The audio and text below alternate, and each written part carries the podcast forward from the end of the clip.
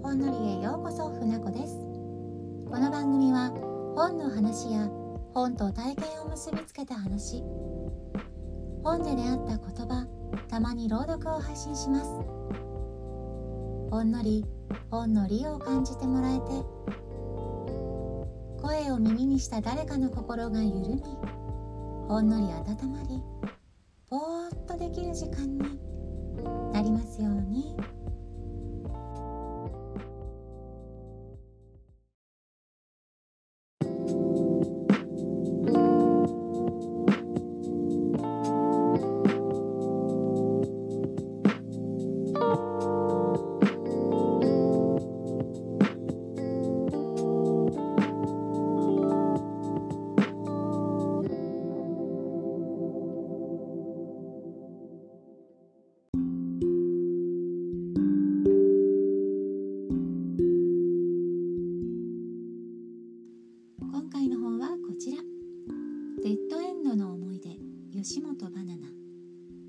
芸春秋から2006年7月に発行された文庫本です。単行本は2003年に発行されています。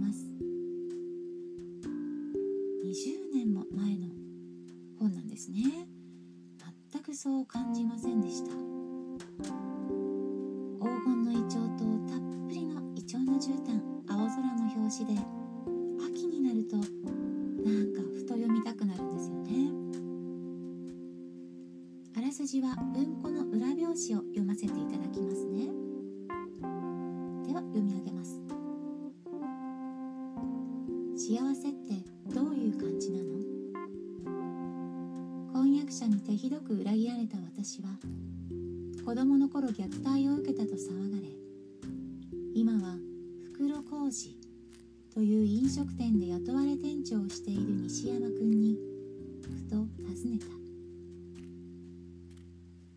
辛くてどれほど切なくても幸せは不意に訪れる。かけがえのない祝福の瞬間を鮮やかに描き心の中の宝物をよみがえらせてくれる。珠玉の短編集。です。すいませんちょっと噛んじゃいましたね。珠玉の短編集です。こちらですね5つの作品が収録されています。早速ですがそれぞれ紹介しますね。まずは1作目。1作目はタイトルが幽霊の家です。幽霊の家では同じ大学に通うケーキ屋さんの息子岩倉くんと洋食屋のせっちゃんが出会って友達になって体の関係を持つけどお付き合いはしていなくて。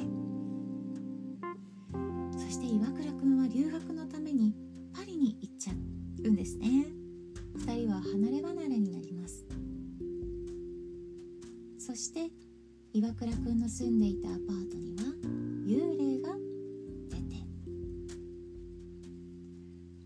作品ですね。私はこの本の中で一番ハッピーだと思いました。ちょっと官能的で甘く切ないんですけどそれで終わらない展開があった。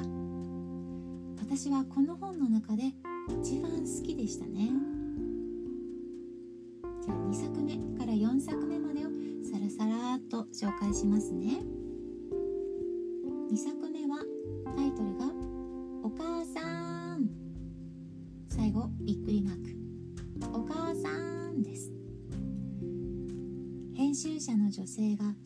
食堂で毒入りカレーを食べちゃいます。入院して退院して心も体も本調子ではない中で起こるてんやわんやと。愛3作目。タイトルが「あったかくなんかない」小説家の女性が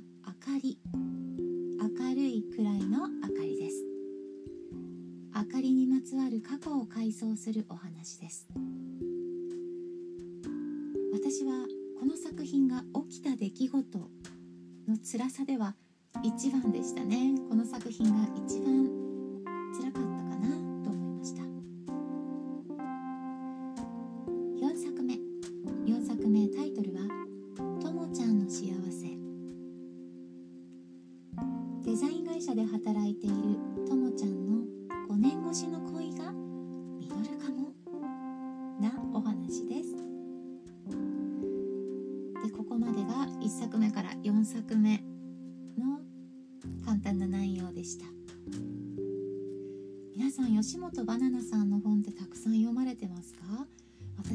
吉本バナさんバナナさんを全然読み込んでいるわけではないので知ったようなことは言えないのですがまずは全然マイルドじゃないですよね。主人公は複雑な家庭環境で育っているし4作目5年越しの恋が実るかもなお話ですなんてちょっと可愛く紹介したんですが4作目のともちゃんなんかはお父さんをですね秘書の女性に取られた上に自分自身はレイプされた過去を持っていますからね。なかなかインパクトありますよね。それでもどの作品も締めっぽくなくて締めっぽくないどころか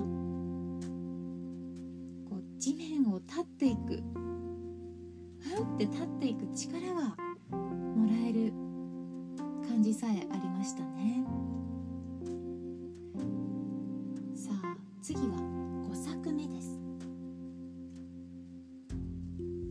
5作目は表題作にもなっています。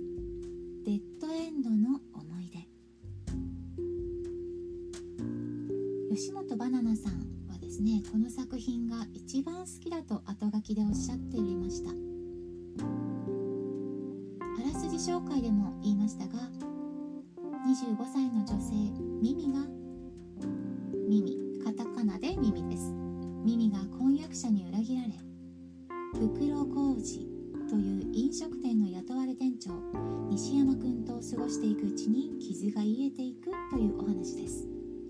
西山くんは確か30歳だったかな。この作品はこの本の中で好きだって方多いと思うんですけどこの作品の私は何がすごく好きかってちょっとネタバレになっちゃうんですけどミミと西山くんがくっつかないんですよ。男女の関係にもならない。これが私はすごく好きでしたね。この作品の透明感と切なさをくっつかないところでマシマシにしているなって思いました。これでねもしお付き合いしてしまったらなんかこの作品の秋晴れのような澄んだ空気と爽やかさはなくなってしまうような気がしましたね。そして西山くんのキャラがとってもいいんですよね。ミミが何箇所か西山くんの人柄を語っている文章があるんですけどその一つを紹介しますね。ページ数で言うと文庫本の215ページの最後の行からです。読み上げます。西山くんがいるだけでどうしてか部屋があったかくなり愛をたくさんもらったような気になる。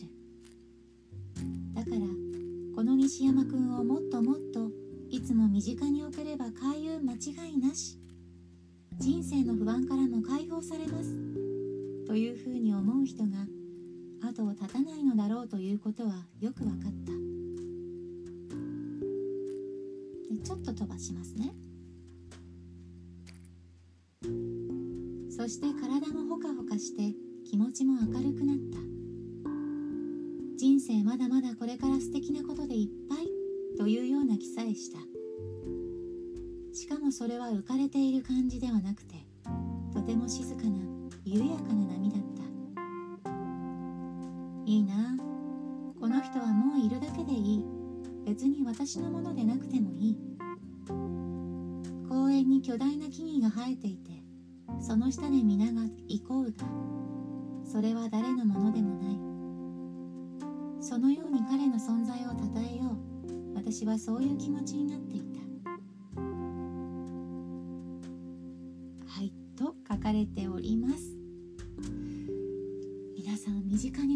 人いますか？出会ったことありますか？うーん私はですねあ化して明るくなったというよりは空気清浄機のようななんだかその人がいるだけで空気が清らかになっていくようなそんな人とはね出会ったことありました。公共のものだ。公共の存在公共のものだとも言ってるんですけどね。西山くんってとても尊い存在に思いましたね。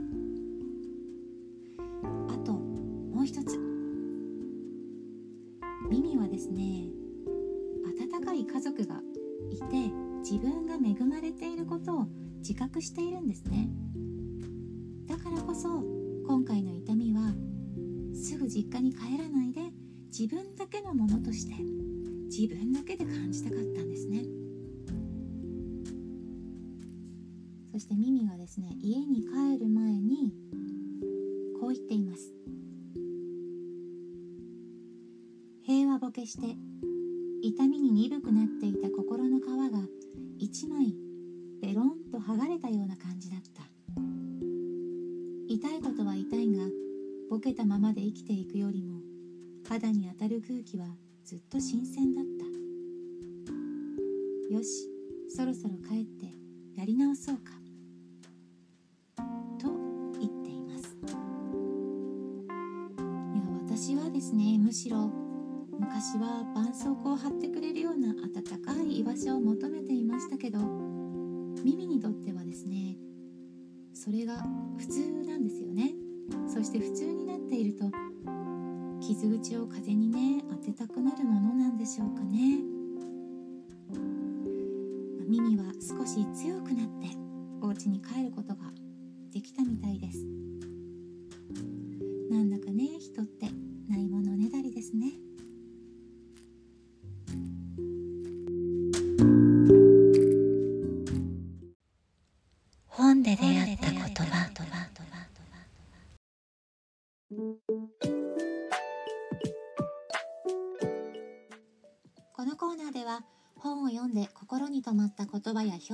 シェアしていきます。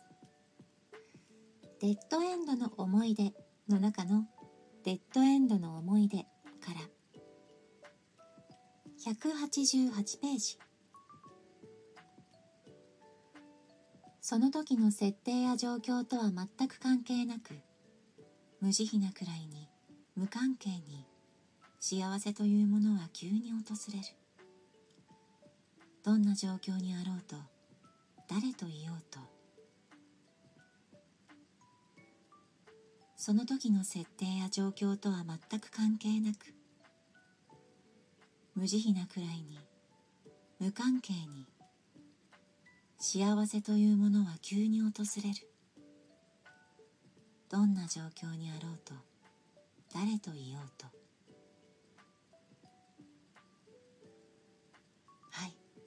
幸が急に訪れるものなら幸せだって急に訪れますよ。訪れていいじゃないですか。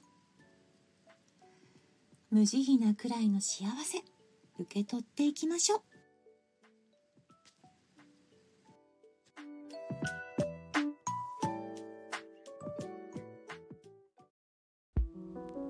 そろそろエンディングのお時間です。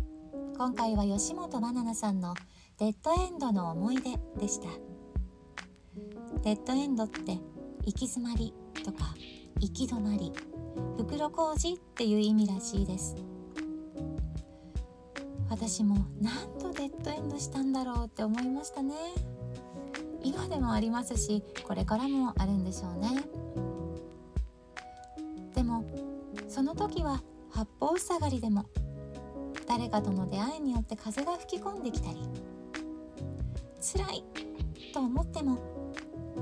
時の流れとともに薄れて忘れていくこともあるんですよね。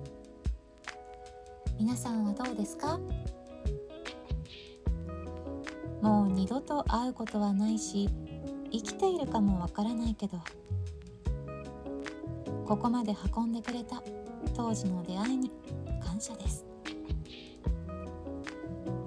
デッドエンドはバッドエンドではない。ほんのりのリスナーさん様々な年代の方が聞いてくださっています。ありがとうございます。私よりずっと下の年代の方も少しですがいらっしゃいます。私は小中学校の学校図書館にいたので「また来週ね」とか「風邪ひかないでね」なんて言葉を交わして子供たちとお話しする時間が好きでした。一方的にはなってしまいますがそのうーんと若い子たち向けの挨拶も最後に付け加えていこうと思います。そして各プラットフォームの5段階評価レビューお待ちしております。Spotify と Apple Podcast で配信しています。インスタグラムではいいねフォローありがとうございます。とても励みになります。嬉しいです。では今回も最後までお付き合いいただきありがとうございました。また次の配信でお会いしましょう。インフル流行ってるから手洗いこまめにしてね。夜更かししないで早く寝てね。また今度ね。バイバーイ。ふなこでした。